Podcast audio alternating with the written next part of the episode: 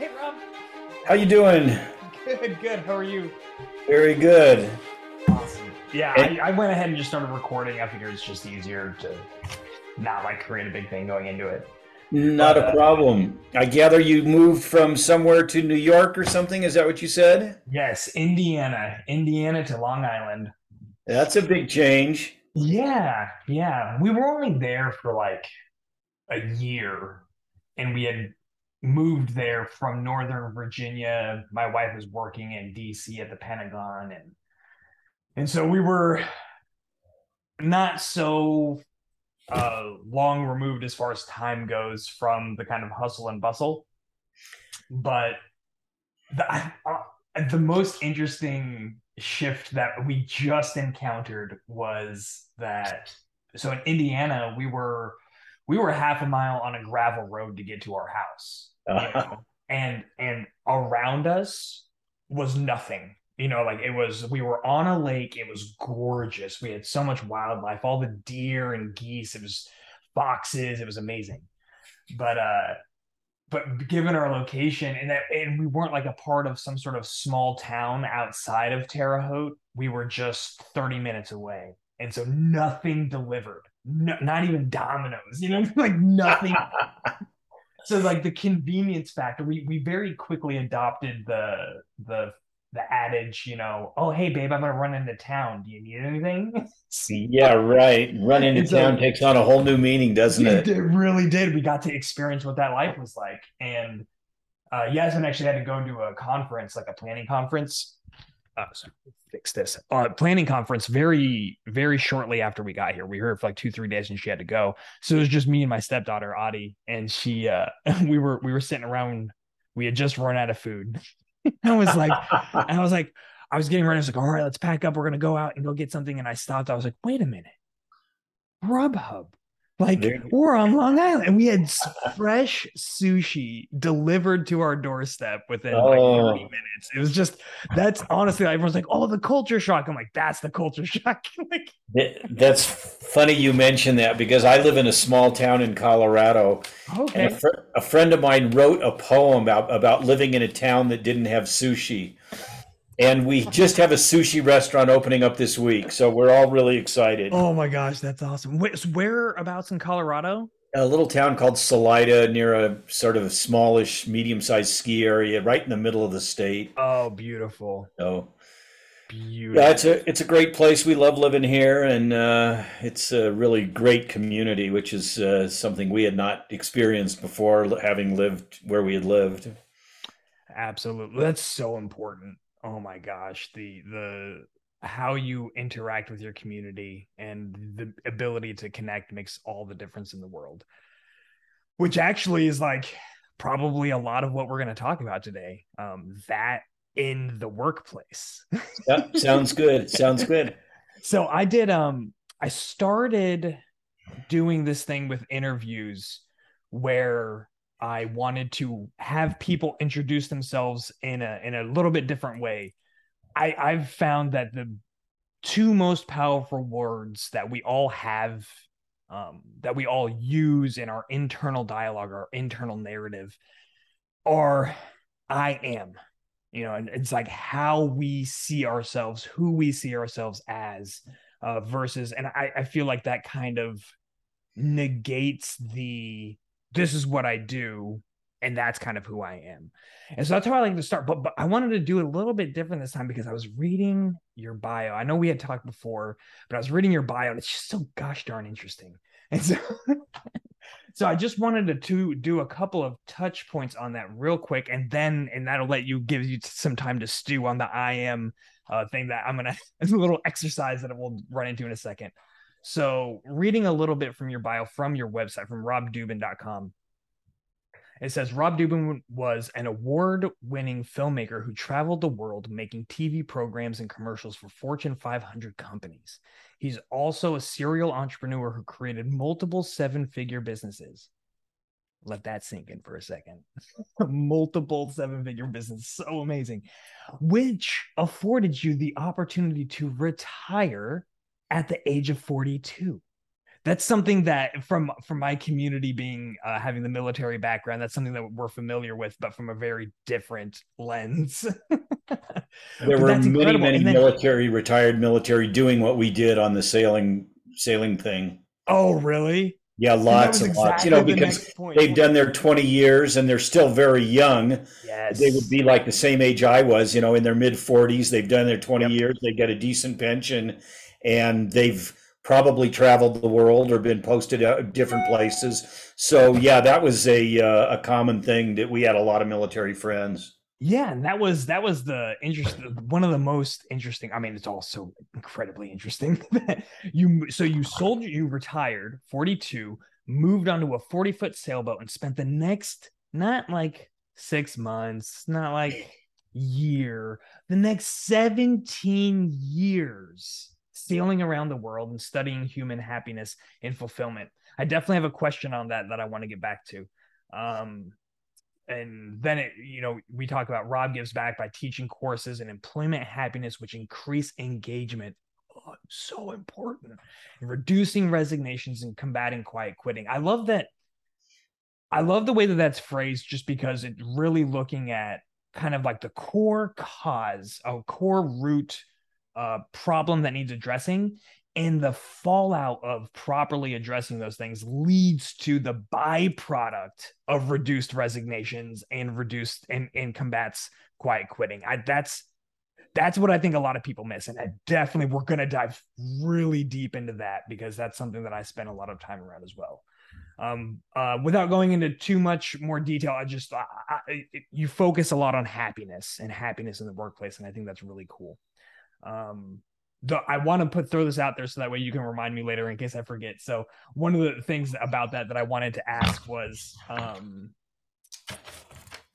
when you were spending those 17 years sailing around the world studying human happiness and fulfillment, was that an active, were you actively seeking processes and cultural differences in these places, or was it something that you just that just came to you as you were experiencing them? I'll talk about that. Yep. Yeah. But first, let's do it. So yeah, I have a good answer to that question. So if you want to ask that, that's fine. Yeah. So we'll kick off first with just saying, okay, Rob Dubin, you fill in the blank. I am. You ready to go? Let's do it. Well, thanks for having me, Matt. And I know you told me you like to start off your interviews with asking the question, I am, so people describe something different than what they do for work. And I have to tell you, I'm probably a little bit of an anomaly, because I have never done anything for work that did not define I am. I've been super intentional about my life, and I knew at a very young age how incredibly lucky I was. When I was in high school, I knew I wanted to go into photography and film and communicate with people through that visual medium.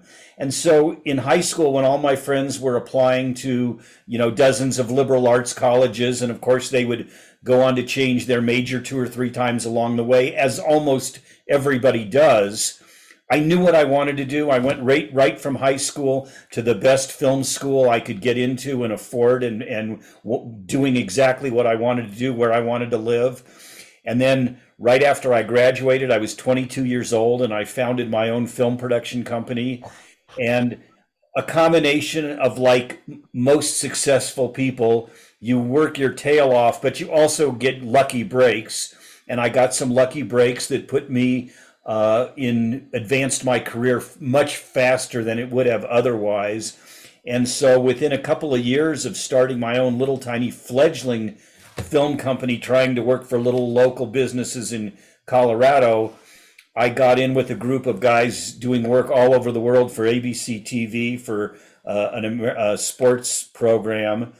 And so that fed exactly what I wanted to do. I was a very adventurous person. I liked mountain climbing and skiing and all these kayaking, lots of adventurous pursuits. And I got paid to go all over the world and do that with a camera in my hand. So I've never done anything for work that was not who I am.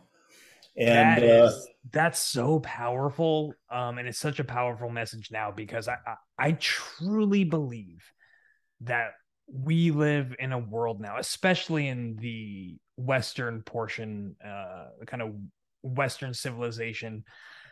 We live in a world now that we are so much closer to that for more people. And that's such, it wasn't even a consideration for I wouldn't even say, you know, that long ago, but for well over the majority, like was the overwhelming majority of human existence, that this idea of personal fulfillment and doing, finding something that you're passionate about and putting yourself into it. It was go to work, grind, make sure that the family's taken care of.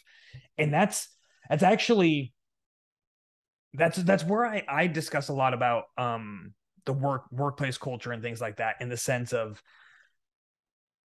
we spend most of our waking hours at work, right? And with that, if you're not finding fulfillment, then you're going to have a hard time staying motivated in this day and age. And it's one of those things that, you know, if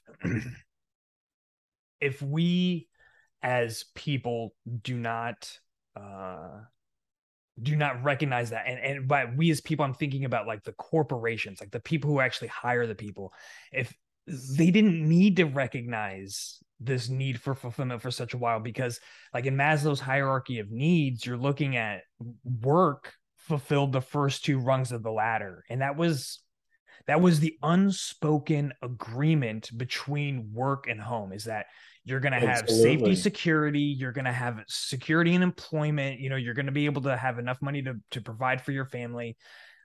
The rest of your life, the rest of that hierarchy, that's on you, you know, figure that out on your own. And we're realizing that with the amount of hours that we're spending at work, you know, we want that. We want what we're investing our time in, what we're learning, what we're getting better at, what we're developing skills in. We want that to be in touch with who we are. And so, absolutely. Yeah, that's so essential. And, you know, so I told you the part of my story that I just did. And here's the maybe even more salient part of that. I made movies for 20 years and I loved it for 19 and a half years. And when I stopped loving it, I stopped doing it. That's very quick. Yeah, very quickly. I mean, part of it was a little bit the circumstances allowed me to stop, but you know, I just wouldn't have done something that wasn't who I am, that didn't fill me up anymore. And there are certainly a lot of jobs you can do if your heart's not in them. A creative job like making movies is not one of those. If you don't feel it, you can't be even remotely good at it. And so when I stopped loving it, I stopped doing it. And that's when my wife and I retired and we sold our home and we bought a sailboat, and we went on to spend the next 17 years sailing around the world. And I met so many people like you just described in third world countries, living how we have lived, as you said, for thousands of years. I met so many men whose sole choice in life was, am I going to be a farmer or am I going to be a fisherman? Mm-hmm. And those were the only two choices they had. And when you think about those of us in the Western world that have unlimited choices, it's really a shame if people don't seize that opportunity and do something that stirs their soul and that makes them excited every morning to get up. And go ahead. You know, I know we're both very interested in the HR side of things in organizations, and we have this new meme about quiet quitting. Yes. And I see it as mostly a lose-lose situation. There's one positive aspect of the quiet quitting is that if an employee wants to set a boundary for, you know, okay, after 5 o'clock, I go home and I don't take emails, or I don't check my email on the weekend. So if employees want to set boundaries, I think that's terrific, because that's necessary to not get burned out and to have a real life. And as you said, we spend so many of our waking hours. So that's the one positive part of quiet quitting. But the other side of it is a lose-lose situation, because if employees disengage, obviously productivity goes down and the company loses, but the employee themselves also loses, because in Maslow's hierarchy of needs, when we start to get into the thing of meaning and purpose in our lives, which is what creates happiness, and happiness is what I primarily talk about, but for most of us, because we spend so much time at our work, and we should be doing work that fulfills us, we should find that work that fulfills us. If you disengage from that, you're hurting yourself. You're taking away the thing that can add meaning and purpose to your life. And so that's why this quiet quitting is a lose-lose situation. I love the idea that employees now have the power to set boundaries, because the balance of power has shifted a little bit because we're in a talent crunch. But if they disengage themselves from their work, they're going to make themselves less happy in the long run. So that's a downside of it. So you just made me think about a couple of things. So one of them is a question of, can everybody work in a job that is intrinsically meaningful? You know, I feel that there are so many functions of our society where the pure stabilization of the comforts that we live, like I just had to figure out our trust schedule because we just moved. You know what I mean? So I had to I got to make sure that the right stuff goes out on the right days. And there's a lot of interesting things about trash pickup in New York, where I had to tie my boxes with rope together, and maybe that's normal, but I've never had to do that before. So that was a little digression there. But the point is, we need people to pick up trash. We need people to run utilities and things like that. And so how does seeking fulfillment and things like that, how does that tie into some of these service-based or utility-based roles? I think it depends on your mindset. There's that apocryphal story of JFK when he announced that we're going to go to the moon in this decade because it's a hard thing to do. And then later on, he went to NASA and he did a speech, and a lot of the employees were gathered for the speech. And afterwards, he shook hands, and he shook hands with a man who was a janitor there. And he had been with an engineer beforehand, and he asked the same question of many of the people. And he shook hands with the janitor, and he said, "What do you do here?" And the man said, "I'm helping to put a man on the moon, sir." Yeah. Oh, that's such a great story. That's such a better apocryphal story than the almost guaranteed, fairy tale of the two stonemasons. I'm sure that you've heard of it. No, so it's the same exact concept, same exact moral, where you have two stonemasons that are both working on building a structure, right? Right. Yeah. Yeah. And so just for the people that haven't heard it, if you have two stonemasons, they're working on building something, and they're working out in the bleeding hot temperatures and just busting their backs. And you go up to one and you ask him, what are you doing? And he's like, "Oh, it's just, I'm breaking my back out here. I'm sweating. It's so hard. And I'm building this giant thing. And I am almost guaranteed to never see the end result of this come in my lifetime. And I'm just making enough just to bring the money home to support my family." Then you go to the second stonemason and you ask him "Okay, what are you doing here? How's life going?" He's like, "Oh my gosh, this is the most incredible opportunity in the world. I'm not just laying stones. I'm building a church. I'm building a monastery, and I may never see it, but this is going to be something that my children are going to be able to walk into and worship God." And it's just that difference in how you define your role in scope of the larger, bigger image. Exactly. And I think you can do that with almost anything. I I remember when I was in business and I was the president of the Film Association in Colorado, and the film business is very much a cyclical, you're always out of work, basically waiting for the next job to happen as a freelancer. And I remember I made a commitment to do something for this nonprofit organization that I was on, the president of, and then a big job came our way and I had to turn it down.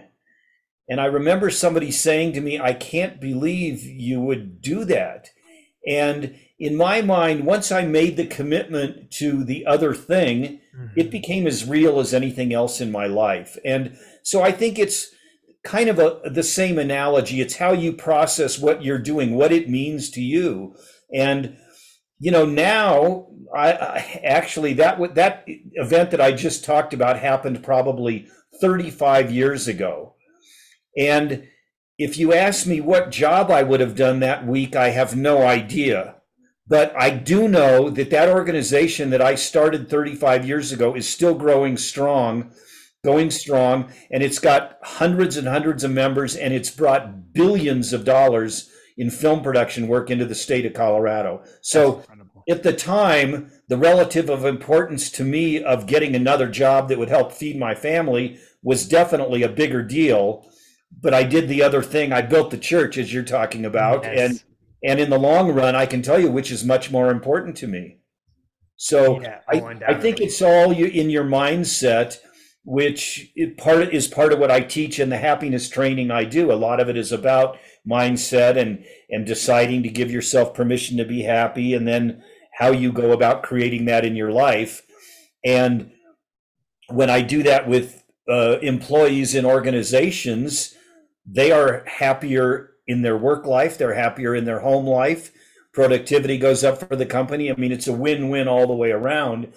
And it's just a shift in thinking. It's not, it's not like going to the gym every day and you can see the physical bulk up of the muscles. Right. This is just a change in how you think about something that has a completely different end result in your life. And I think you can really show people how to look for those gains. Like it's like you said, it's not the obvious physical, like, wow, look at my shoulders. You know, it's if you're trained to look for the differences, like, for instance, I think about relationships, you know, think about the quality of your relationships with people at work, and think about the openness that you have to develop a meaningful relationship when you're finding meaning at work. And I think a lot of finding meaning through work is, you know, the first step to a positive change in any direction, in my humble opinion, is gratitude. And I firmly believe that if you do a conscious gratitude exercise in the morning, and it's not anything ridiculous, you know, somewhere between 3 and 5 minutes will do. And you run through that, you take that to work. And what you're doing is kind of rewiring the neural network inside of your mind.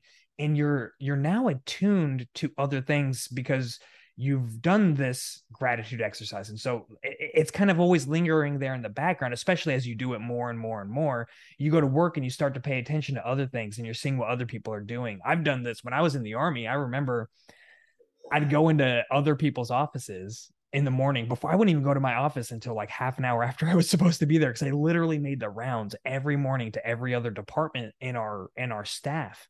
And I'd go in there and I'd see and I'd tell them, like, hey, what's going on? Like, what fires are you guys putting out today? You know, how's life?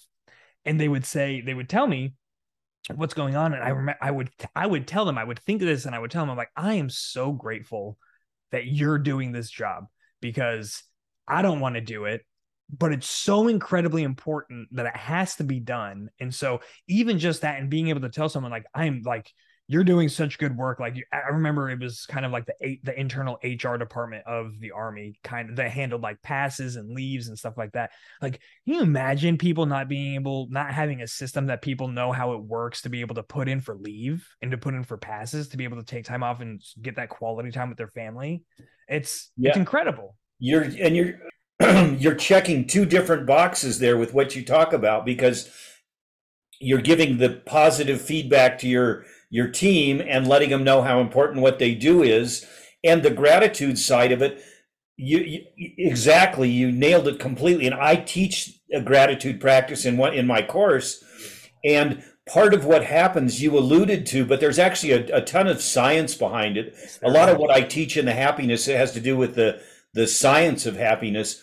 And what happens with the gratitude practice, I ask people to do it for 5 minutes a day and write down 5 things they're grateful for and do it toward the end of each day. And I say, but you have to do it 2 things. You have to get in touch with how you really feel about it, not just, might only take you a minute to write all 5 things, mm-hmm. but you have to spend 5 minutes thinking about it. And then you have to do it for a month. And what happens there is exactly what you described. When you actually do the gratitude practice, you release dopamine and serotonin and oxytocin in your brain. And those are the feel-good chemicals. So now you feel good when you're relating to that gratitude. And when you do it a month, your brain now makes the connection between the feeling good that after the chemicals get released with the idea of writing down the gratitude practice. So now on day 31, it's a habit and you want to do it because it makes you feel good.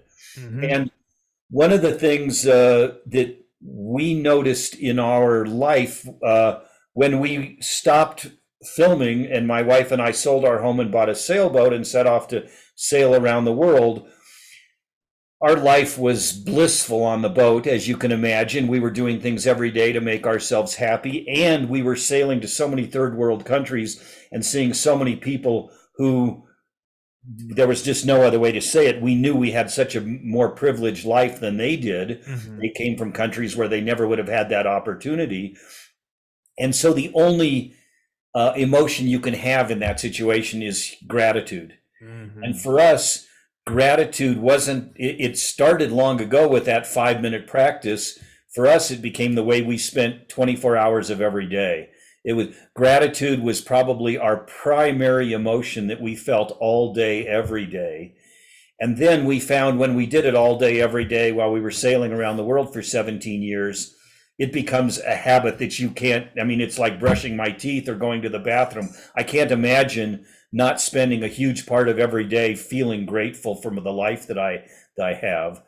And so that's a big part of it, certainly, for sure, the gratitude practice. And it's also the easiest thing when I teach this framework of happiness. The gratitude practice is the easiest slam dunk. It works for everybody. Yep. It's easy to adopt. It's easy to explain it, as I did in a few minutes here. A lot of the other things I teach are more involved. Yep. And one of them might help you and the other one might help me. I teach a 9-step framework, and not everybody needs all 9 steps or benefits equally from all 9 pillars of it. But the gratitude practice is almost universal. If anybody can improve their life by doing that. Absolutely. No, it's definitely powerful. And it's incredible because as much as I know, I instilled the same thing. I did the gratitude practice for a very long time. I facilitated seminars and workshops on gratitude practices, amongst other resilience strategies. And I don't do it anymore. I don't do the sit down, be grateful anymore, except for as a tool when I feel myself getting drawn to the dark side, if you will, like when I'm getting overwhelmed by negative emotions.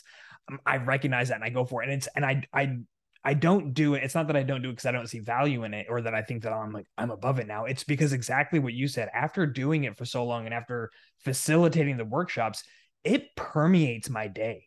Like I look for opportunities actively when I'm out to express, to go to that next level of gratitude, of expressing it, like you said, and bringing people in on my gratitude, even when it's just a store clerk at the grocery store. One of my favorite things to do is my wife and I'll be at a restaurant and we'll have a really good waitress, and I'll make a gigantic point of saying, the food here was good, but our meal was so much better because you're so good at your job. You made our experience here so wonderful. And I don't do it if it's not true, but exactly, it's very often true. And that means more to that person. And I've had many of them tell me that means more to them than a $20 tip. Yeah. I'll give them a tip as well, but that hits them on a level that the money doesn't. And, I remember one time we had just an exceptional waitress, and I had told her during the meal how exceptional she was. And then at the end of the meal, I said, would you bring your manager over? And her face just fell, like she thought she had done something terrible. Oh. And she brought her manager over, and I just said, and I introduced myself, and I just want to said, I just want to tell you that Jane here was such a wonderful waitress, and I don't know if you've trained her or how she's been trained, but she's so good at what she does, and I just want to thank you both. And you know, it made everybody's day, and it made me feel good, and it was speaking the truth. Absolutely. And I think that one of the most important things about that, when you're expressing the gratitude outward, and you're turning it into an outward practice, this is actually something that I do with teams and leaders to help them to create blueprints for success. And it's being specific, right? It's so important to say, like, you could, I remember going up before I learned about this and before I started facilitating it. I tell people, like, hey man, you did a really great job on that presentation. Like, that was awesome. Good. That's great.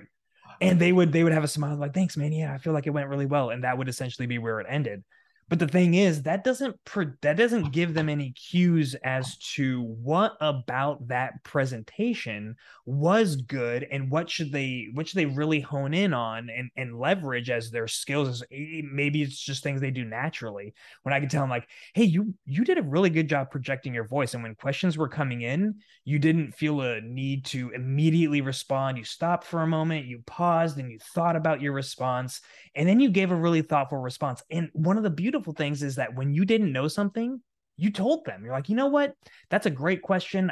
My team, we can definitely get on that right away. We can work on it and find you a great answer, and I'll get back to you as soon as we can. You know, though, and so giving that, he's like, oh, these are good things. Like, maybe inside his head, he's thinking, oh man, I should have had the answer, and I feel like so dumb that I wasn't prepared for this. I'm like, no, that's perfect. You're never going to have 100% of the answers. And the fact that you answered it with such grace and dignity means the world. And it really shows your professionalism. And so being able to have those conversations, that creates reproducibility. I knew what you were going to say before you said it, because I know you're such a pro at this. And I completely agree. You know, terrible management is the performance review once a year. Oh, I've spent so much time on performance. Slightly up the scale is what you said initially. You know, nice job on the presentation. At least you're doing it in the moment, which is a little bit better than the annual performance review. But that's hitting the, you know, that's getting to first base maybe. Exactly. And the home run is for managers is exactly what you outlined. Every manager listening to this podcast should take that to heart, because that is the key. It is specific at the time and sincere and repeatable. It's all those things, just as you said. And so I hope every manager listening to this takes heart and takes note of that, because that's exactly what it takes.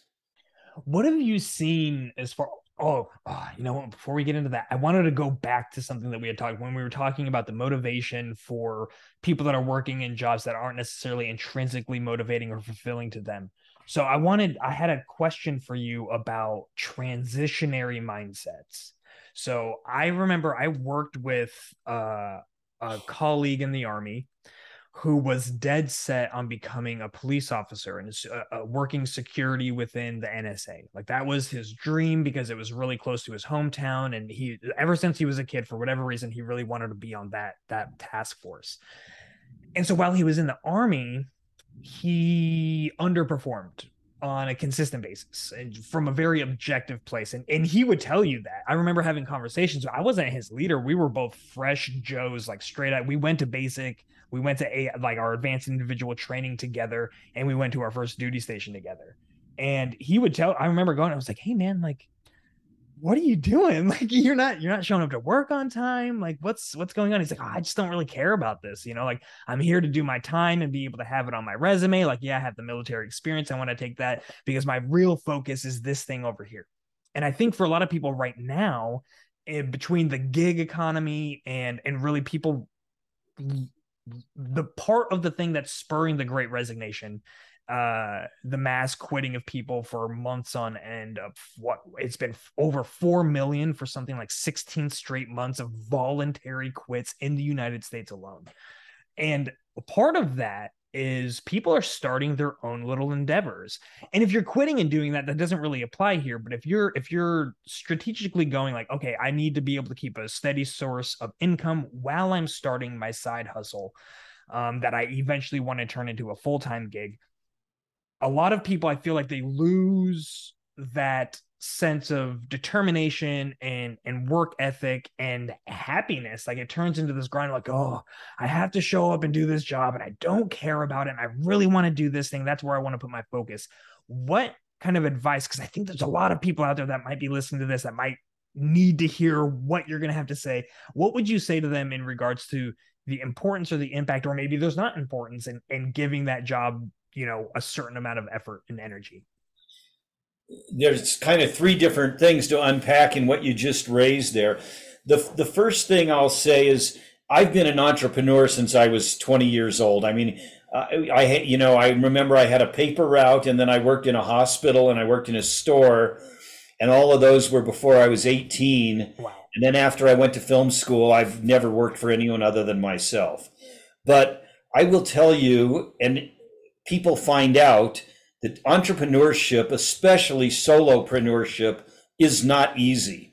There is a reason that 90% of businesses fail within the first few years. So the gig economy has made possible a lot of things that weren't possible before. I mean, when I was young, if you wanted to start a business, it almost certainly required a big chunk of capital. And today there are all kinds of businesses you can start with no capital online, and, you know, with some skills. So people have the opportunity to be entrepreneurs or solopreneurs, but it's not an easy road, and don't think it is an easy road. And I think what we're seeing is during the pandemic and since then, we had this paradigm shift in the pandemic with millions of people asking themselves questions they'd never asked before. Am I happy? Is my life going the way I'd wanted? I wanted it to be. And millions, over 40% of the employees in the workforce said, no, I'm not living the life I want. Mm-hmm. So that's what led to the Great Resignation. But a lot of those people have left. They've started a gig deal. And look, you can make yourself do anything for a year or maybe 2 years, you know. So when you've started your gig job and you're only making 40% of what you did in your corporate job, that's okay for the first 6 months because you know you're building it.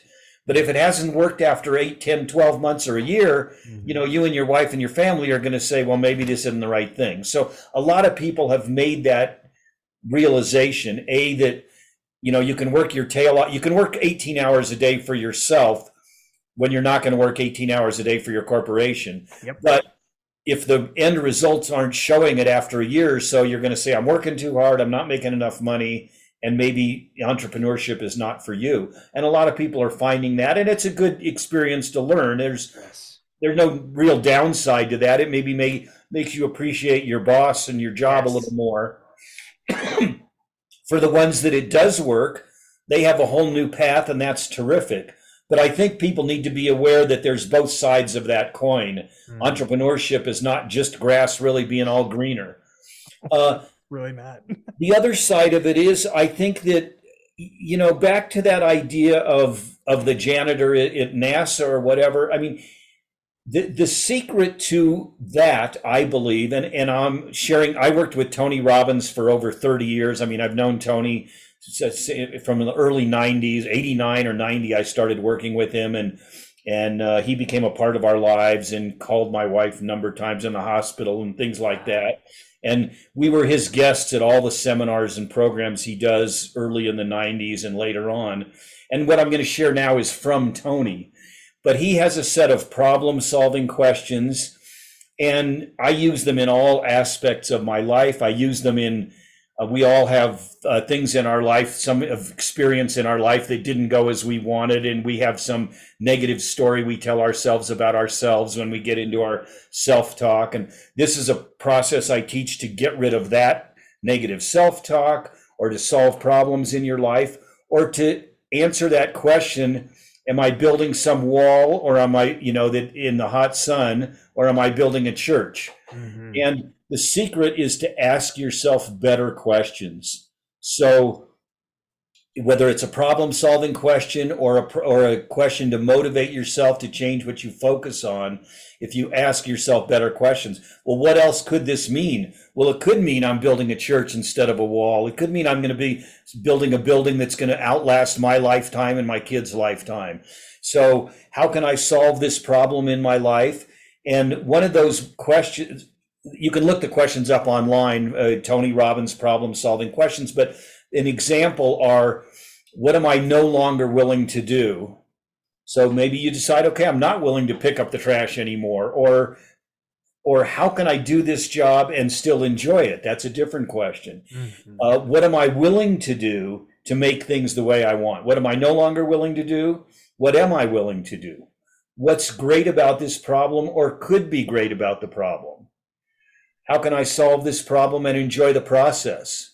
So you can also always ask yourself better questions. So way back when I was turning away that job that I described and instead going to work for free for this association that I was part of, well, I can ask myself better questions. Why is this other thing important to me?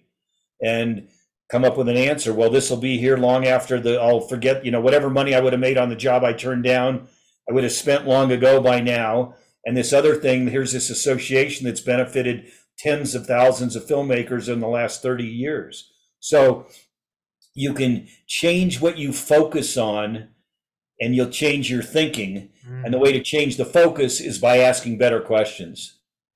I think that's a great answer. One of the things that I just heard, that I just listened to this interview between Jordan Peterson and, I'm totally dropping his name. He's a British, Piers Morgan. Oh. Great conversation. I think they did two. This is the one that was on Jordan Peterson's channel, and they had brought up this gentleman. So while Piers was on America's Got Talent as kind of like the rough and tumble judge, a person came onto the stage who was a ventriloquist, and he would do a kind of singing and spoken part of his show, and it really stood out to Piers. He really loved it. He ended up winning the whole thing. But the interesting part was the backstory of this guy who was performing at some like cafeteria, some small cafe. And there were maybe 3 to 5 people there. And he was like, I'm just going to put on a show. I'm here. I always perform to my max capacity. I always perform to excellence, to what I deem to be my highest level. And so he did. He was really bringing it. And apparently there was, I don't know if they were a talent agent, but I think there was somebody that actually worked with America's Got Talent. Happened to be one of those 3 to 5 people. And they told him, they're like, hey, have you ever considered singing, like making singing part of your thing? Because he wasn't singing at the time. It was just pure ventriloquism spoken. And it hit him because he would do something else where they figured that they knew that he could sing. And so he was like, I never thought about introducing that to the ventriloquist part of what I do. And so he did, ended up taking that to America's Got Talent, ended up winning America's Got Talent, ended up getting a spot in Las Vegas for a show, to the point where he became one of the most successful shows in Vegas, and having his own, I don't know if it was a hotel or a theater. I think it was a performing theater named after him in Vegas. All of that from an elite performance given to a nothing crowd because he performed excellently. And that was one of the things that I thought about when thinking about my friend back in the army, was that like, hey man, you never know who's around. And this maybe shouldn't be like the core motivation to act with excellence, but take it into consideration if you can't find another one, is that you're building relationships. Yeah, that's not even the right word. Relationships are forming around you, regardless of your intention, regardless of what you think, and regardless of your plans. So if your plan is to not worry about this thing and go do your other thing, the way that you're acting here is going to form the relationships with the people around you. And the people around you, you don't know who their connections are. You don't know, like if you were performing top tier, the NSA police is not that far off from military. There's guaranteed to be veterans there and connections and associations. So if you're performing very poorly while you're serving, there's going to be communication. There's going to be talk about that, you know, and it can go the other way. If you're performing excellently, you know, not only you're going to have referrals, you might have somebody that knows somebody specifically there that can get you that shoe in. And so it's just, it brings me back to a point that you brought on early on. You said that you busted your hump, like when you were, when you had started your entrepreneurial endeavors in film, and you got into some very lucky situations. And I love maybe it's overused now, but the expression that, you know, luck is what happens when you're prepared for the opportunity. I'm not getting it right, but when you're prepared and you're working hard, you're creating opportunities for luck to happen. And so you might see it as luck, and it might even be luck, but you couldn't have been the recipient of that luck had you not put yourself in the position to be there. Absolutely. And, you know, and that's so critical. I mean, you know, Michael Jordan famously said, "I demand more of myself than anybody else would ever have a right to expect of me." So, you know, if his coach expected him to do 100 reps of a free throw, he did 500. And if practice started at 8 a.m, he got there at 7 and did an hour before practice. And, you know, that's what leads to greatness without a doubt. And I know for myself, I've always demanded more of myself than others would have a right to expect. I don't know. I try and motivate people with a number of analogies to do that. And it's not always successful. And I wish I could say I've discovered the silver bullet. Part of what I think it is, and I know this is a big, I work with a lot of HR departments because they're the ones that hire me and bring me in to talk to their employees and do my workshop. And one of the HR, skills or whatever, one of the bywords that they're doing today is they don't hire for skills, they hire for attitude. And, you know, it used to be, you know, can you do an Excel spreadsheet? Can you do Word, whatever the job was, if you knew the job, they would hire you. And now they've realized it's a whole lot more important to hire for attitude, and we can train you in the actual skill if your skill level isn't up there. And that's certainly important. And, you know, your friend who you described, he probably would have excelled in that job, but he didn't maybe do enough on the front end to get the offer because, as you said, he wasn't putting out the right vibe. So I believe you have to do both. You have to find the right opportunity. And, you know, I don't mean to knock trash collectors or janitors, because absolutely we need those jobs, but there are some people for whom that job is the right job, and that's terrific, and we should encourage that. And, you know, whether it's the Kennedy analogy or however you do it, that's the goal. And I have a friend who I love to quote, a beautiful and brilliant woman speaker named Gabrielle Beauchais, who has a company called The Purpose Company. And beautiful. She says, I'm already sold. Yeah. She says, your purpose is the best of what you have to help others. And I actually get choked up every time I say it, because I used to do some teaching and some programs for college students on how to find your purpose. And I told you, I was very lucky that I knew mine when I was in high school, but you know, my whole hour-long presentation doesn't say it as well as that one quote of hers, that your purpose is the best of what you have to help others. And so if you can find that niche for yourself, then the motivation, you don't need it. It comes from within. We don't have to, you know, certainly you want a boss that's going to help you grow, right? But if you find that thing for yourself that is the best of you that can help somebody else, then you'll be in the right niche and you'll have that motivation and that drive inside of you. And the way I teach some of that is write down everything that you're good at, or everything that you would be willing to get good at with some training, and write down something that you do when you and when you do it, time evaporates. You just, you know, you could start doing it at 1 minute and the next thing you know, it's midnight and you're still totally engaged in it. So if you find that thing for yourself, that's step one, something you're good at, something maybe that people ask you for help with, that sort of thing. And then figure out who has a problem you can solve using that thing. So for instance, in my own personal journey, after I spent all this time sailing and focused on human happiness, I came back. I really didn't, I've been retired since I was 42 and I'm now in my late 60s. I wasn't looking for a new gig, a new job. I was retired. But during the pandemic, I realized how many people were so unhappy. And I knew I had developed this framework that I had shared. People would ask me to mentor them and I would do it, or ask me to coach them. And I wasn't looking for a business, but I would do it for free for people that asked.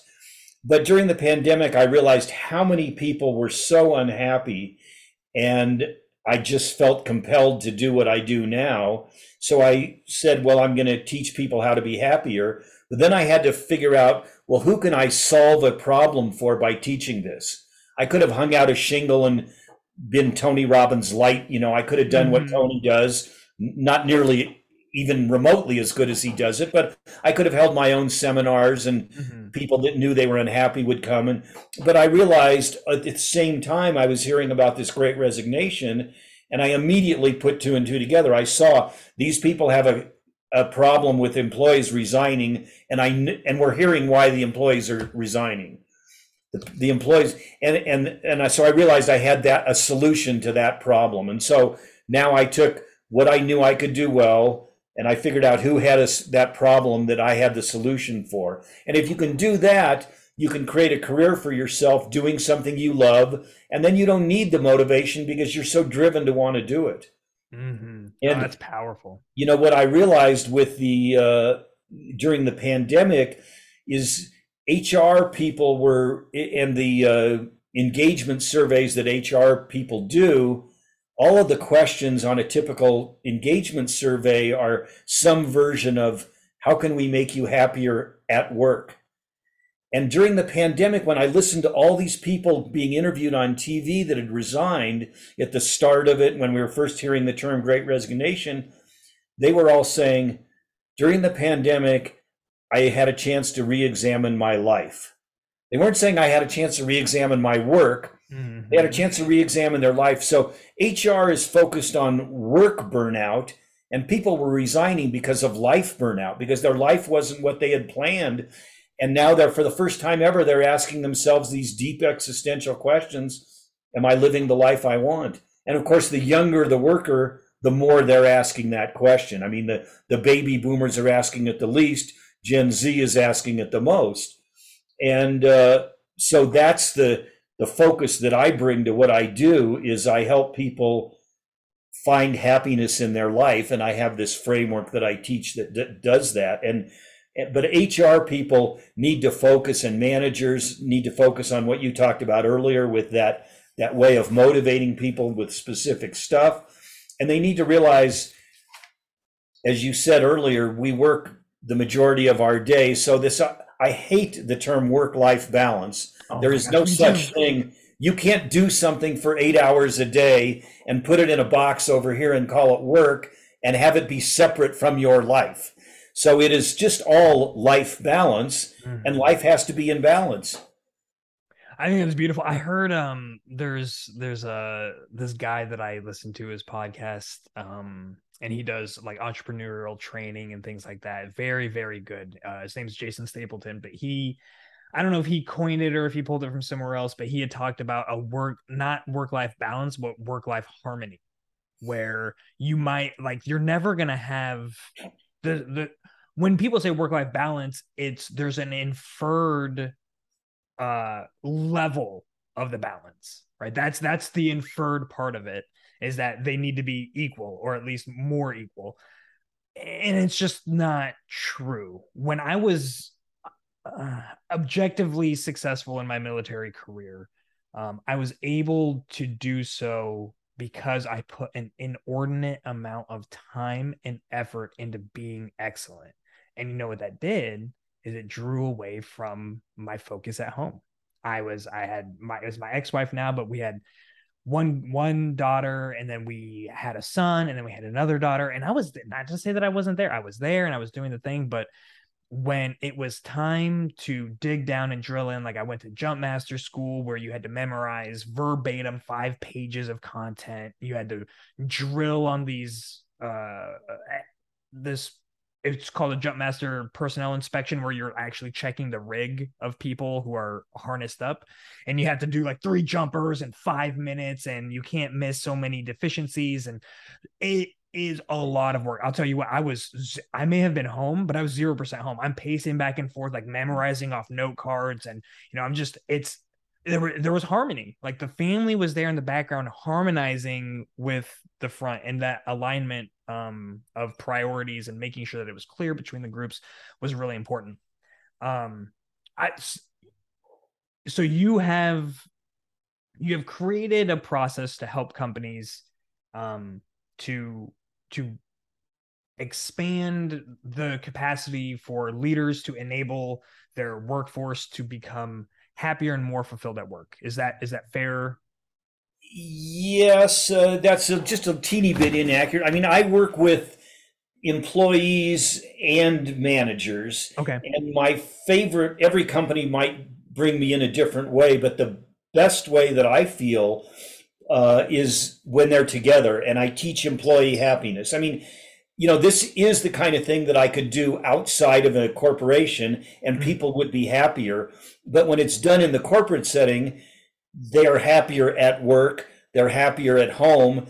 And one of the key things is that their team leaders are invested in their employees' personal happiness. So one little part, and it's probably the most effective part of what I teach, you know, the gratitude piece we talked about earlier is something easy to do. The biggest chunk I do toward the end of a full day workshop is something I call dream harvesting, where people really get in touch with their dreams and their goals, and they make this big list of everything they want to do, work-wise, personal-wise. And, you know, whether it's I want to have a private jet, or I want to take my family to Italy, or I want to accomplish this, or I want a sales goal, or, you know, I want to have a 20% body fat weight, whatever it is, right. They come up with a really compelling list. And then I do some things with, also I learned from Tony Robbins, but they're neuro-linguistic programming things that make the dream very real. So you access parts of your brain to help you create the dream in reality. And that part of it is impressive to them. And then I have them share this as they draw this, as they work on this reality plate piece, making it real to all your 5 senses. I have them do that in a share version, and now you have your peers and hopefully your team leader at work engaged in your personal dreams. And if you're willing to share your personal dream with me, Matt, and I help you, and I get invested in seeing that you accomplish that, you know, that's back to the kind of motivation that really makes a difference in people's lives. And clearly having a support network around you is really, really critical. And so that's the kind of thing that I do. And one of the things I talk about is, and this has a lot to do with resilience, as a matter of fact. I don't know that, I'm sure I haven't mentioned this to you, but a number of years ago, my wife and I were on a backcountry ski trip to a cabin deep in the Colorado Rockies. And partway there, this snowstorm started. It turned into one of the worst storms in modern history in Colorado, went on to snow for 5 days, and we couldn't find the cabin we were headed towards. And this news was reporting about this massive storm in Colorado. The sheriff came on TV and said there were people lost in this storm. And on day 3, he gave us a 10% chance of survival. And then on day 5, he said that they were calling the search off and that they would recover our frozen bodies in the springtime. Oh, and my God. The story had gone viral. The story had gone viral across the country, so millions of people were watching it on TV day by day. And when we got out, the first phone call I got was from the President of the United States congratulating us on our survival And then in the next days, I was on all the TV shows, Good Morning America and all those, and the nightly news. And most of them asked us how we had survived, the physical thing we had done. And we didn't have tents because we were headed to a cabin. So it was a pretty serious situation. But on the Today Show, Katie Couric asked me not how we had survived like the others had asked, but she asked me, why had we survived? Why had we survived when so many others hadn't?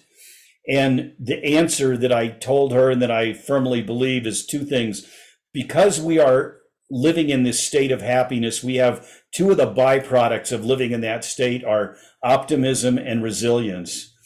And it was our resilience that allowed us to, you know, lay in the snow all night long, shivering so hard I thought I would crack a rib, and then get up the next morning and get my skis on and put my pack on and break trail all day long through the snow, and then do the same thing night after night for 5 days. And that's resilience. And the optimism is what allowed us to never consider any other option other than that we were going to get out. And, you know, what I think on the third of the 5 days, the sheriff said our survival chances were less than 10%. And people say, well, yeah, optimism is that thing where you see the glass is half full. But sometimes the glass isn't half full. I mean, for maybe the sheriff was right. Maybe the glass was only 10% full. Mm-hmm. But even if it was only 10% full, it was never, ever 90% empty. Right. And that's how we looked at that situation. So that's that optimism and the resilience. And we actually had another woman with us, my wife and I, and we had this other woman, and she was ready to lay down in the snow and die on the second day. And she dropped her sleeping bag in her pack because she thought there was no point in it. So when we got to sleep again that night, she had no sleeping bag. My wife gave her sleeping bag to this other woman. But after the first night, this woman's attitude was, well, I survived one night, I could never survive another one. And my wife and I, our attitude was, we survived one night, we can certainly survive two. Mm-hmm. And then it was, we survived two nights, we could certainly survive four. And so part of the reason all this stuff is so powerful, this thinking this way, is that the experience of our lives isn't what happens to us. It's how we think about what happens to us. And happy people think differently. So physically, we all three were going through the same physical experience, but my wife and I presented it to our minds in a completely different way. And so we were able to not only get ourselves out alive, but we got her out alive. And when I share this in the framework of what I teach people, then you come to understand if you had a team at work that had your back the way we had our friends' back, how would that make you feel? And if you had people on your team that were so positive that they could get everybody out alive, their optimism brought everybody along, and their resilience brought everybody along. And sometimes that person is going to be you, and sometimes it's going to be me. But as a team, we can do amazing things. So that's kind of what drives part of what I teach. There's so much quality in there. There's so many questions that I have just about that story alone. But the one thing that I really want to know just personally about that is, well, two things. One, what did you eat? We had almost no food. We had some of the stuff we had was like pasta that we were going to use, melt snow when we got to the cabin, melt snow on the stage stove, turn it into water and make pasta. It's not very good out there dry in the storm. Right. We didn't have a stove with us. And then she had a lot of the food. I had the first aid kit and a lot of other stuff and some repair gear for the skis and all of that. And so we didn't have a lot of food, and there were other people that we had all gotten split up in the storm. So it was there was one night that we split an orange between the three of us. That was dinner after burning thousands of calories all day long. That was exactly what my thought process was. Is that so there was that. And then at the end of it, my wife, she was fairly healthy, but she had really severe frostbite on her hands and her feet. And the third day that she was in the hospital, the doctors pulled me aside and said the next morning they were going to have to amputate both of her feet Oh, wow. And then they would wait a few days and do a second surgery and amputate all of her fingers. And when they told me that, I was in a state of shock, and I somehow managed to drive home. But when I walked in the door of our house, I looked down, and there by the front door, I saw a pair of my wife's running shoes that she had taken off after her last run. And I just collapsed on the floor. My legs turned to dust, and I lay there all night long, just crying uncontrollably, thinking about this fate that was going to happen to my wife the next day. There was nothing I could do about it. And I just cried all night long, holding myself in this fetal position. But I woke up somehow completely transformed, and I went from feeling the most powerless I'd ever felt in my life to feeling super powerful. And I raced to the hospital, and I told my wife she was going to have a complete recovery. And from that moment on, that's all we focused on, was her complete recovery. And the key decision we made was that we were going to be happy and have the same kind of incredible life we had always had. And we didn't say we will be happy if she recovers, right, or we will be happy when she recovers. We just said we will be happy. And an hour or two later, the doctors came in to prep her for the surgery, and we refused to sign the papers authorizing the amputation surgery. And that's when later that day is when Tony Robbins called us in the hospital, and he talked with Dee about how to think about and visualize her recovery. He shared with her some things that from his mutual friend, Deepak Chopra. Mm. And he talked to both of us about thinking about having a compelling future for ourselves. And so that's what we focused on. And, it took a year of recovery, but day by day and millimeter by millimeter, her feet that had been frozen solid, they were coal black. They started to turn pink a little bit day by day by day. And the whole time, for a whole year, we had this threat of amputations hanging over us, but we never succumbed to that. We only thought about optimism and resilience and gratitude. And we had gratitude while we were out skiing. Every time this 5-day storm, every time the wind dropped from 50 miles an hour to 20 miles an hour, we were grateful. And every little place that the trail went downhill a little bit instead of up, we were grateful. And then later on in the hospital, every day we saw another little millimeter of skin turn from black to pink, we were grateful. And so it was that decision to be happy, focusing on our happiness, and that optimism and resilience that come from living with happiness and gratitude in your life that, made it possible for us. And so a year after that ski day, we were on the beach in Cancun, Mexico, at a Tony Robbins event. He had invited us to be his guests, and Dee was dancing in the sand on the beach in Cancun with 2 feet and 10 fingers and 9.5 toes. That's incredible. That is so powerful. That is, oh my gosh. There are no words. That is amazing. And then another year after that day on the beach, we put into place that compelling future that we had talked about from the very first day in the hospital. And that's when we sold our home and bought a sailboat and set off to sail around the world. So the sailing happened after that event. Oh my gosh. So that was actually the next thing that I wanted to ask you about, was what so obviously you were embodying a lifestyle that embraced happiness, that understood resilience and how to leverage it going into this 17-year, trip. That was a bit of an evolution because, I grew up in Colorado, and we lived in Colorado, miles from the ocean, but I had gotten interested in sailing, and I loved the idea of it. And we were able to pivot our film production company to making a lot of sailing movies. And we became very involved with the America's Cup and the really big high-end yacht races. And the people that do that are all multimillionaires and billionaires because it's so expensive. Mm-hmm. And so we were working with ESPN, for instance, filming the America's Cup. And these billionaires would have their crews deliver the yacht to wherever the regatta was going to be. They would sail the yacht there, and then they'd fly in the private jet, and then we would get to go out sailing with them. And so I was spending time with all this, you know, these rarefied wealthy people, and I noticed some of them were happy and some weren't. And then a few years later, we were off sailing around the world and going to these third world countries and, you know, meeting barefoot villagers who lived in grass shacks, and some of them were happy and some weren't.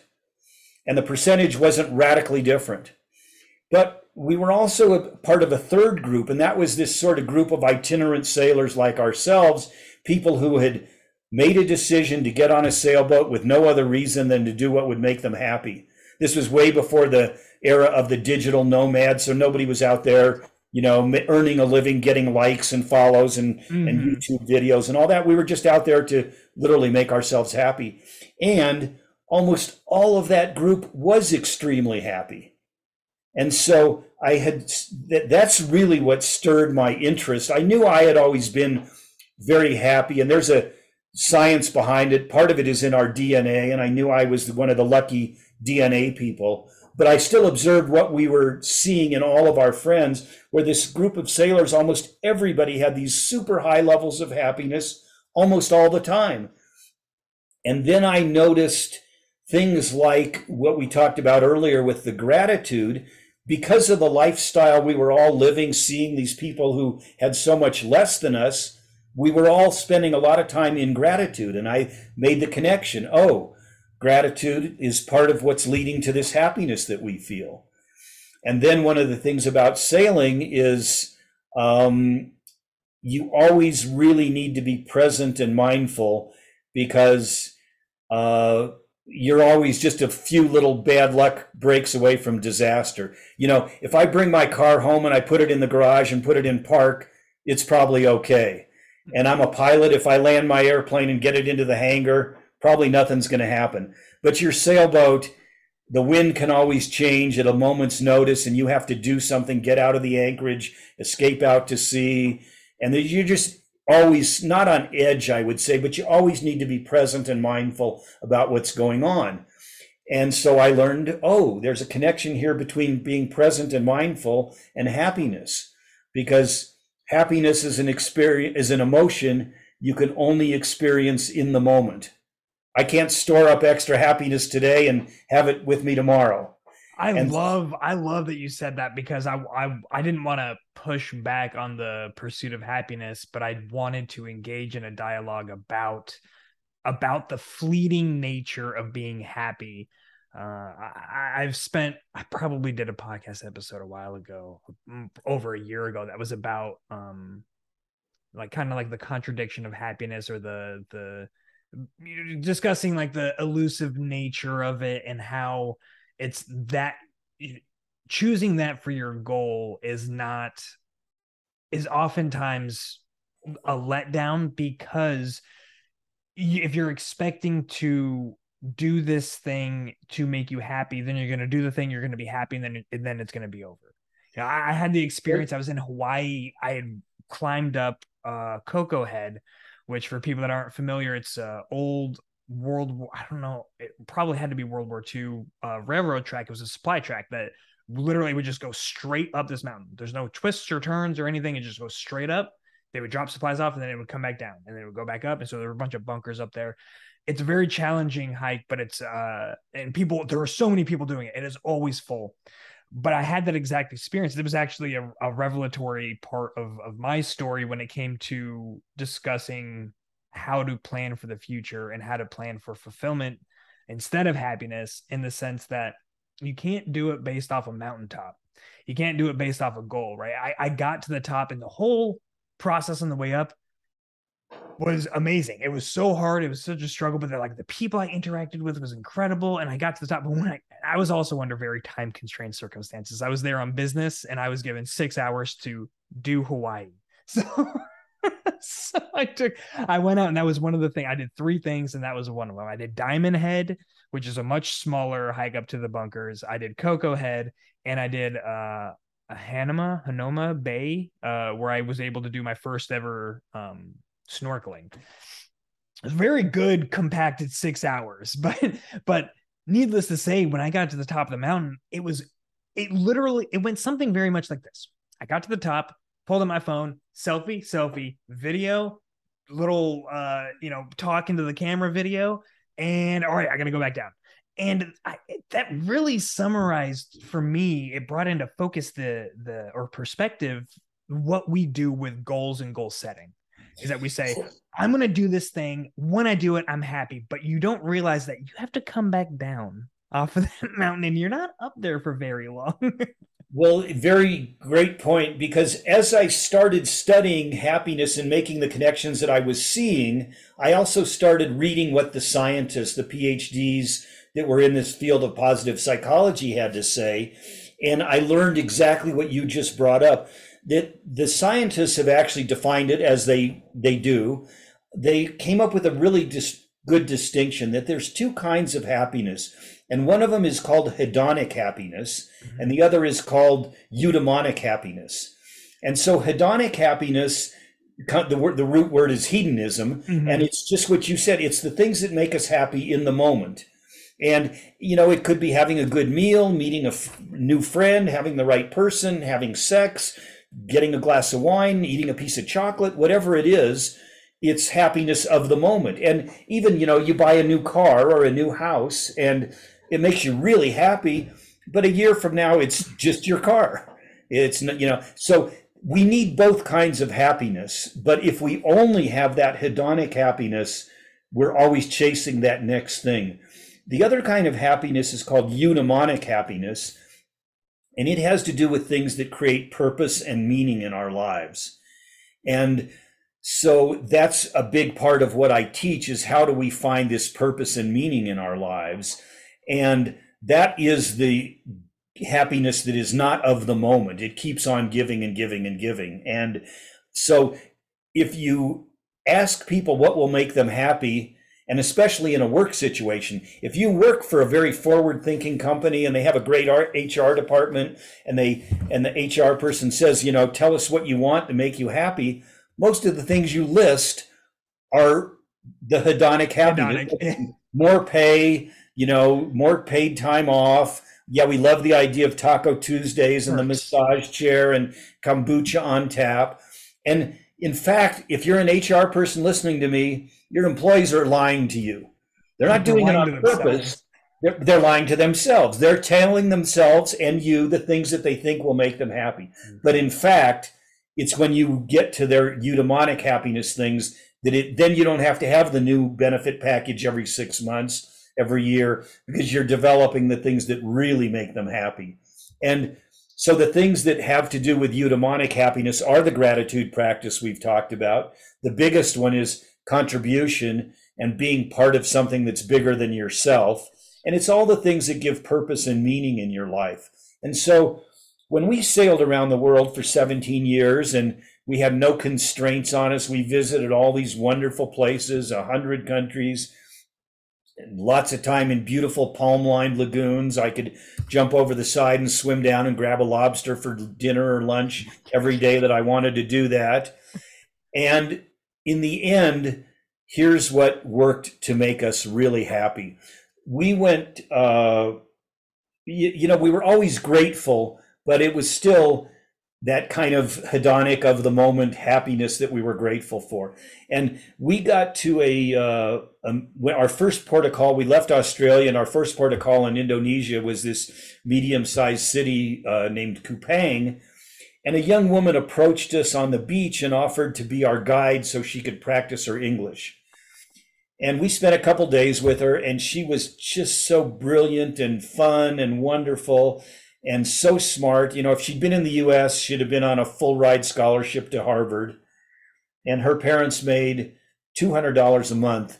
They bought vegetables at the big market.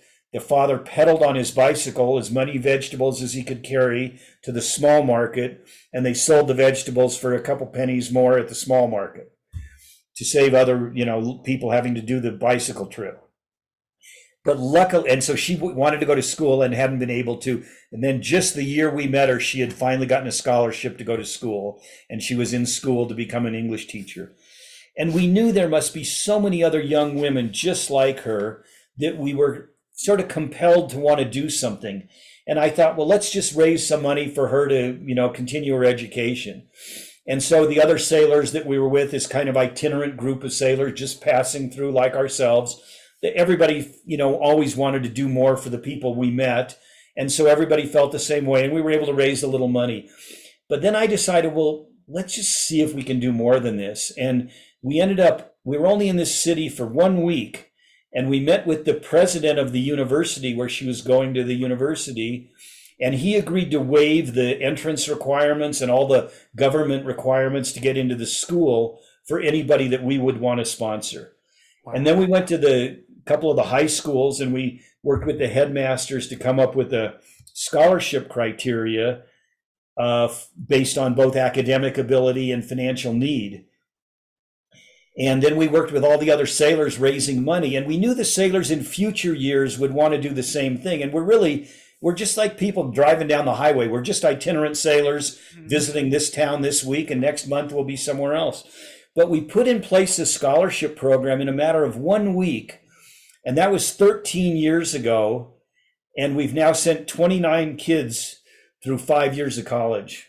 Oh my gosh. And by far, of the 17 years we were out sailing, this is the best thing we did. And it's still going. It's still our way of contributing to something bigger than ourselves. And because it's a teaching college, the 29 kids we've put through college, a lot of them have gone back to their home villages, and now they're teachers there, and they're, you know, dropping the stone in the water, and the ripples are spreading out. And so for us, this ability to find this eudaimonic happiness has been so rewarding, and it comes from the things that provide purpose and meaning in your life. And for a lot of people, our jobs are what provide the part of the meaning in our life, especially if you find the right job where you're doing something meaningful and you have found that best in you to help others. If you can put that piece of the puzzle together, then you have that eudaimonic happiness in your life. And then the great resignation and quiet quitting and disengagement are things that don't exist for you because you are engaged in the thing that is giving your life meaning. And that's my goal. That's what I try and bring to the world and bring to my clients now. That's beautiful. I think one of the very powerful strategies that you were discussing that you do is the integration of the workers and the leadership or the management. While you're allowing people, when you're allowing people, when you're facilitating the opportunity for leaders to, one, become aware. The first step is awareness of what these people, who they are from a 365 degree perspective versus, or 365 days a year, but you got it. From this perspective, you know, you're getting a feel for who they really are and where their priorities are, including outside of the work. And then you can really leverage your own experience or, you know, choose to go. There's so many activities that you could do that benefit both the person and the organization at the same time as a leader that you wouldn't know about until you had this event. I think that one of the other things that is really important that does is when the leadership decides to take action on this, says, hey, you know what, even if it's just, I read a book that, you know, speaks on some of the stuff that you're really interested in, and I think it would be great for you. Even those little actions where they're not doing like coaching and counseling and mentoring, when they're participating in that person's story. And I think that's an important perspective for people to have, is everyone that you have in your life, they're all participating in your story, right? Because you're like the center of your own universe, and that's just the way that we're built. But you have to, becoming aware of that and being able to flip that on its head to see, oh, I'm a part of their story. You know, how do I want, like, what role do I want to have? What character do I want to play in the movie that is their life? Because I can kind of choose that to the extent that they allow me in. But I think what that does, especially within the workplace, you know, where the work that we do is that it fosters trust. You know, it builds this like genuine trust because you're not helping.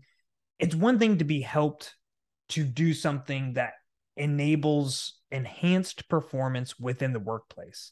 It's another thing to be facilitated to increase your performance or increase your happiness and fulfillment outside of the workplace by the people that you work with in the workplace, because then it's there's no question that it's genuine. It's like this has nothing to do with the organization, and they're invested in me participating in this and doing that. And I think that that's powerful. What have you seen as far as the impact of trust? And have you dealt with any organizations, and I obviously don't have to go by name, that have had sort of trust issues that you've had to work with, or how does that play a role in what you do? Well, you know, it's so much an individual thing. I mean, as all the HR people know, people don't quit companies, they quit bad managers. Oh, that's so cool. And so, you know, you can have XYZ company and, you know, team A does great because they have a great manager, and team B just fails. And, you know, management training is such a huge part of what's necessary. I have two other speaker friends that one of them speaks on corporate culture, and one of them is an HR specialist, and her whole buzzword or her whole, you know, branding and picture is bringing the human back to human resources. And, you know, she wants people to get out of their performance reviews with their dignity intact. And so often when I talk to a company, the company needs all three pieces of the puzzle, you know.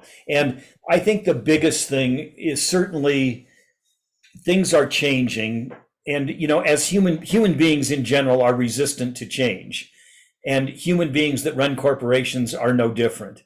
And the C-suite is just starting to feel the pain of the Great Resignation. You know, before it was an HR problem, and HR is a sunk cost. You know, if you're the CEO, all of your love goes to the marketing department and the advertising department and the sales department, and the HR people are somebody that we have to have, but we, you know, if we didn't have to have them, we wouldn't. And now they're realizing, gee, we don't have enough, you know, pipes in the pipeline because we're short of people on the production line because our HR department can't keep the jobs filled. And I can't remember, I guess Fortune magazine did a survey of, I think their top 200 Fortune 200 CEOs, and a huge majority, 70 or 75% of them said that they felt their sales were going to be down in the next year because of lack of talent. So finally, the C-suite is paying attention to this stuff. And, you know, they're smart people. They get on, the smart ones are getting on the bandwagon sooner rather than later, saying just what I talked about earlier, because during that pandemic, if you look at the Gallup Q12, which is a traditional engagement survey, as I said, every question is, how can we make you happier at work? Mm-hmm. And in quote after quote from people who resigned, they said, I looked at my life. So HR can't just focus on the 9 to 5. They have to look at that whole person, as you said, the 360 degree person. They have to look at the whole person. And we should all know this. Nobody has a bad day at home and comes to work and delivers 100%. And nobody has a bad day at work and comes home and gives their family 100%. Mm-hmm. So we are integrated human beings, and we have to start looking at people, having them whole life better. So John Clifton, the president of Gallup, recently just came out with a new book about a month ago. It's already on bestseller lists, called Blind Spot: The Global Rise in Unhappiness and How Leaders Have Missed It. And it's a lot focused on political world leaders, but it still trickles down to business leaders. Oh, yeah. And business leaders are finally starting to realize they need to make their people happy, not just at work, not just 9 to 5, but you need to have happy, healthy people that are working for you that are happy at home life too. And so that's why what I do is starting to resonate more and more with the C-suite, because when people are happy, then engagement goes up and profits go up. I mean, there's so many studies to show how profitable it is. And this is what I encourage when I spoke like at SHRM, is the Society for Human Resources Management, the global organization. I spoke at the Phoenix, at the Arizona conference recently in Phoenix. So, you know, 1,000 or 1,200 size convention, and every state has one. And I spoke on what I speak on, happiness, but I spoke to the HR department, and I provide them the data of how one survey, just one study showed happy employees, sales employees closed 37% more sales. The same survey found companies that had happy employees were 20% more, grew 20% faster than their competitors. So there's just this ample data. Resignations drop. Your employees become your best source of recruitment for new employees. They become, you know, so the statistics are so overwhelming, but you still have to get the C-suite to look at the numbers before you can have that conversation. And that's what I am trying to urge HR people, to have those numbers and show them to the C-suite. And the other thing is, I think HR has a once in a generation chance for people that are in the HR field, because they have a chance to sit at the table that they've never had before.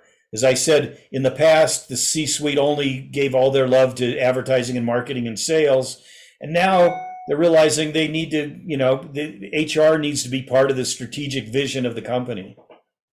Yeah, especially when you consider that one of the core tenets under HR, a lot of people think about HR and they think about like the legal issues with people and having to do that. There's a real negative kind of connotation. If HR is brought in, there's a problem. Right. But one of the core, and, or they might think that, okay, they're responsible for hiring and firing. Also 50% not happy, you know? So, but one of the things that I think gets lost is that they can be integrally involved with performance management and performance reviews. And that's, so one of the things that I don't like about conversations like this is, and this is not happening here, but conversations that I hear like this, where people bring up a problem that's fundamental and they talk about, you know, we need to bring awareness. People need to become aware. I'm like, that's cool. I am an action guy. You know, like, what are the steps? Say everyone's aware. What do they do now? And so what I'm thinking about here is CEOs and C-suites are starting to become aware. That is, you can't have action before awareness. So you have to become aware that there's a problem and that there are ways to solve it, and you have to figure out what those ways are. One of the biggest questions I have is how do we take something like what you're doing, where we endorse and heavily invest in a 360-degree happiness of a person that oh my gosh, I just forgot it. You said the non-hedonic happiness. The what was it? Eudaimonic happiness. Eudaimonic, yeah, the eudaimonic happiness. Invest in that. How do organizations? How do corporations? How do nonprofits? How do government agencies? How do they create structure that promotes that type of happiness? Great question. So think about anything that you are good at in your life. You're a master skydiver. The way you got there, whether it's skydiving or learning to play the guitar or a sport you're good at or your job itself, you got some instruction, you took some lessons, you read a book, listen to other people, and then you practice and practice until you got good at it. We all think, when I get the new car, happiness will strike me like a lightning bolt out of the sky, or the term you used earlier, which comes from our Constitution, our Declaration of Independence, the pursuit of happiness. Mm-hmm. Well, happiness is not something you pursue, and it's not something that happens to you like a lightning bolt out of the sky because you met the right person. Happiness needs to be taught, just like you taught skydiving, or like you taught somebody how to play a musical instrument, or how you taught somebody to ski. So happiness needs to be taught, and it can be taught. So Harvard University started a happiness studies course a little while ago. It immediately became the most popular course in the history of Harvard University. Yale University said, we need to be focused on this too. They started a happiness studies course. It immediately became the most popular course in the history of Yale University. Wow. So we need to realize happiness does need to be taught like every other skill. and it can be taught. And then there's a framework for happiness. And I actually developed my own framework from what I was seeing out sailing and making these connections in my own mind. But then, of course, I got interested in what are the scientists that study it learning. I'd learned some new things for sure, but mostly what I saw is what I had observed fit exactly with what they were doing. And their experiments are, to my mind, quite weird. I mean, they're bringing undergraduates in and they're telling them we're studying you for this, but in reality, they're watching them for that. Yeah. Or then they have them rate their own happiness and 6 months later rate it again. So, you know, it's not the same as a science test where you add this chemical to that chemical and you get a result. But anyway, it's what the psychologists do. But their findings over years matched exactly what I was learning. So I have a framework that I teach. There's a framework that Harvard teaches and Yale teaches, and they're 90% the same, I'm sure. Mm-hmm. But so anyway, that's how it is. And it's really based on the science of positive psychology is what it's called. The field goes back about 40 years, but a lot of the stuff is much, much newer than that, because one of the things I get tapped for as a thought leader in this area sometimes, and Authority Magazine did an interview with me about mental wellness, because so many companies say, oh yeah, we're doing that, we have mental wellness in our corporation, but they're not doing what we're talking about. Because if you think of happiness on a scale of 1 to 10, the mental wellness efforts focus on people that are 1 and 2.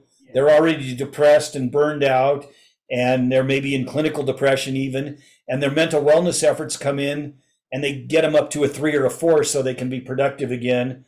But happiness training is to get somebody to be a 9 or a 10. So they're having a peak work experience and a peak life experience, and the company is more profitable because engagement is so much higher. So that's what I work on. And, you know, if you think about, if you want to become a ultra marathoner or a Ironman competitor, you don't go to your doctor, you go to a trainer who gets you to that 9 or 10 level. It's the same thing. If you're sick, you go to a doctor, or whether it's sick mentally or sick physically, you go to a doctor who brings you up from being sick to being okay. But if you want to be at that peak level of happiness or that peak level of physical fitness, you need somebody who specializes in doing that. So that's why mental wellness is not the same thing as happiness training. That's so powerful. I actually was just, I recently I'm going on this, you know, psychological training journey. And part of it was understanding the history of psychology. And there was a show. It was actually, we had talked about Maslow's hierarchy of needs. Maslow actually brought in I think it was called third force psychology. And it was the first time in history that a wing thought leader in psychology shifted away exactly from what you said, from mental wellness, from getting people who are mentally disturbed to being able to, you know, to bring them up to a place where, you know, they're able to live a more fulfilling life, and just on a base level, getting them almost from negatives, if you will, to even a 0, 1, 2, or 3. But Maslow's whole focus and the positive psychology movement and third force psychology was all about exactly what you're talking about, and it's huge, and that's why it's still that's why we can still say Maslow's hierarchy of needs today. And it still resonates because it is that powerful and it has withstood the test of time. Absolutely. I've come up. I'm gonna share with you my my 4 tenets of a fulfilled life, and I want to discuss one in particular with you and how it plays in with what you're doing. So I think that in order to lead a fulfilled life, each day we have to kind of check these boxes in one way or another. And I go into depth about there are different ways and categories to do this. And so it's loving, learning, struggling, and achieving. These, I think if you're not doing these in some way, shape, and form, then you're going to be left feeling less than you could be otherwise. The one that I wanted to focus on, because I think that this gets lost in the fray when people hear happiness and discussions of happiness, is the struggle portion. and is when we're thinking about, and we've discussed gratitude, which is focusing on the good things and the positive effects of this, that, and the other, of people, of things, of experiences. And when we think about setting goals or you know, shooting for these targets and accomplishing great things in our lives, these are all very positive, happy things. But how does struggle, how does pain play with our, as we are a species in permanent struggle, right? And so how does that play in with not the pursuit, but the idea of living a fulfilled and more happy life? Great question. I'm not sure I have a great answer for you, but I'll give it my best shot. I don't know. I guess struggling is an okay word. I often use the word challenge, because challenge, at least for me, a challenge excites me. So mm-hmm. I'm a mountain climber, I'm a pilot, I'm a skier. So any challenge you put in front of me, I gravitate towards. So maybe that's my word for it. I don't know that we have to go through pain. A lot of people do go through pain, and they use their pain to catapult them to a better place. And I think that's great. So do we have to go through pain? In my mind, no. Do we have to struggle? I would use the word challenge, but I agree with you. We need to overcome something to grow. Yes. So I think we need to constantly do that. And my first response when you said those four things is like, loving is part of that eudaimonic happiness for sure. And that has to do with the relationships in our life, and we all crave that. And learning, growth, you know, this human species, we have to grow. And so do you have to grow through struggle all the time? I don't know. You have to grow through challenge. If you're not challenged, you're not going to grow. I mean, if you do, I think that's a great point. There can be, it's called semantic noise when terms between, so it's a barrier to communication. And so like you have external noise, like music playing in the back. I have construction happening outside the house. So if anyone's hearing that, that's external noise. Internal noise, right? The kind of stuff that we're dealing with inside of our head, our psychology, our mental state. And then there's semantic noise where our definitions of words may differ from one another. And I think that you did a really good job of kind of sewing those two together, because that's essentially what I mean. I don't know how much... let's see how to word this correctly. I think the nutrient density of a challenge or an event that pushes you beyond your comfort zone, I think the if we're thinking about the nutrients for your soul and for your mental state, I think it's so much more densely packed than purely positive experiences. And that's why I put struggle in there. But I think we're on the same page. We're definitely on the same page, especially as you just explained it, because I believe all the magic lies outside our comfort zone. And, you know, I told you about how I was on all those television shows the day after the ski incident and all that. And we had multiple press conferences with 40 and 50, you know, New York Times and Washington Post all in the room. And I believe it was a reporter from People magazine asked me two questions. He said, what did you learn from your experience? And I answered that. And the second question he said is, are you going to do trips like this again? And when I went to answer that, time literally stopped, because I realized how I answered that question was going to determine the entire rest of my life. How I answered that question, and we all get that question asked of us every day.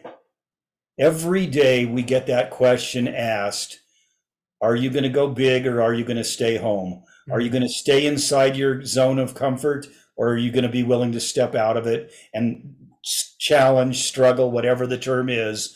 Are you willing to step into the next thing? Because you can't achieve unless you take on the challenge.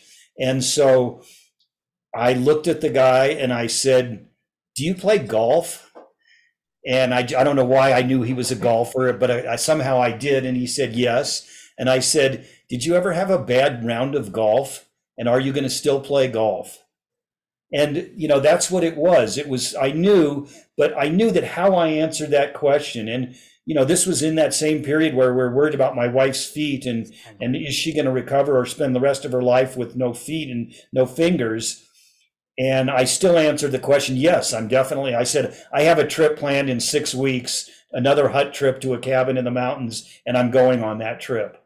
And so that's the you know, do we step up to the plate every time the pitch is coming or not? And that's the question every one of us have to answer. But the way I see it is once you answer no, your world shrinks and shrinks and shrinks and shrinks until at the end of your life, you know, you're sitting on the couch and everything outside of your house is dangerous. And if you decide differently, you have a dream as big as the world, and we had a dream as big as the world, and we went out and sailed around the world. I literally couldn't end this podcast in a better way. Like that was the epitome of what a perfect ending to a podcast is. That is, your story is incredible. You are an amazing, amazing man, a light to the world and a light to organizations and to leaders and to just people. You know, and I can't tell you how much I'm grateful for this experience, and I'm grateful for our time together, and that you're willing to spend this time with me. Thank you so much for having me. You know, it's what drives me and gets me out of bed and every morning is that I know I have something that I need to share with people. I love it. I love it. If people want to follow you, if they want to figure out where you might be speaking next or how to get in touch with you for, you know, working with their businesses, perhaps, like what's the best way for them to do that? They can find me on LinkedIn at Rob Dubin, or they can go to my website, robdubin.com. And on the resources page there's some downloadable files. A lot of the things we've talked about today, there are files that they can download about that stuff, the framework for happiness that I teach, some things on relationships and other things. So yeah, it's all there on my website at robdubin.com. And I'd love to work with any organizations that are interested in increasing engagement and reducing resignations. That's beautiful. And I'm on the website right now. It's a beautiful, beautiful, really well put together site. The one last question I have is so superficial. Where is this picture? Where are you in this picture that you have for the first picture? The opening picture, I believe that's on the Amalfi Coast of Italy, near Cinque Terre, if people have heard of that, or the Amalfi Coast. I believe something about Italy called to me in this picture. We went there about a year or two ago, and it's just absolutely gorgeous. So I did a program just 2 months ago. I think it was the end of July, and a couple in there in the dream harvesting portion of the workshop, they wrote that they wanted to go to Italy. And this was I think July 20th was when I was doing this seminar. And 3 weeks ago, they sent me pictures of themselves in Italy.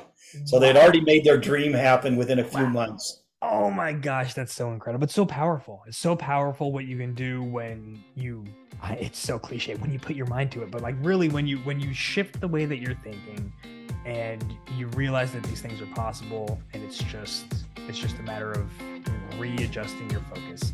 Beautiful, beautiful stuff, Rob. Thank you. Thank you so much. Thank you for having me, and I love the difference you're making in the world. Thank you. Same. Major dinos.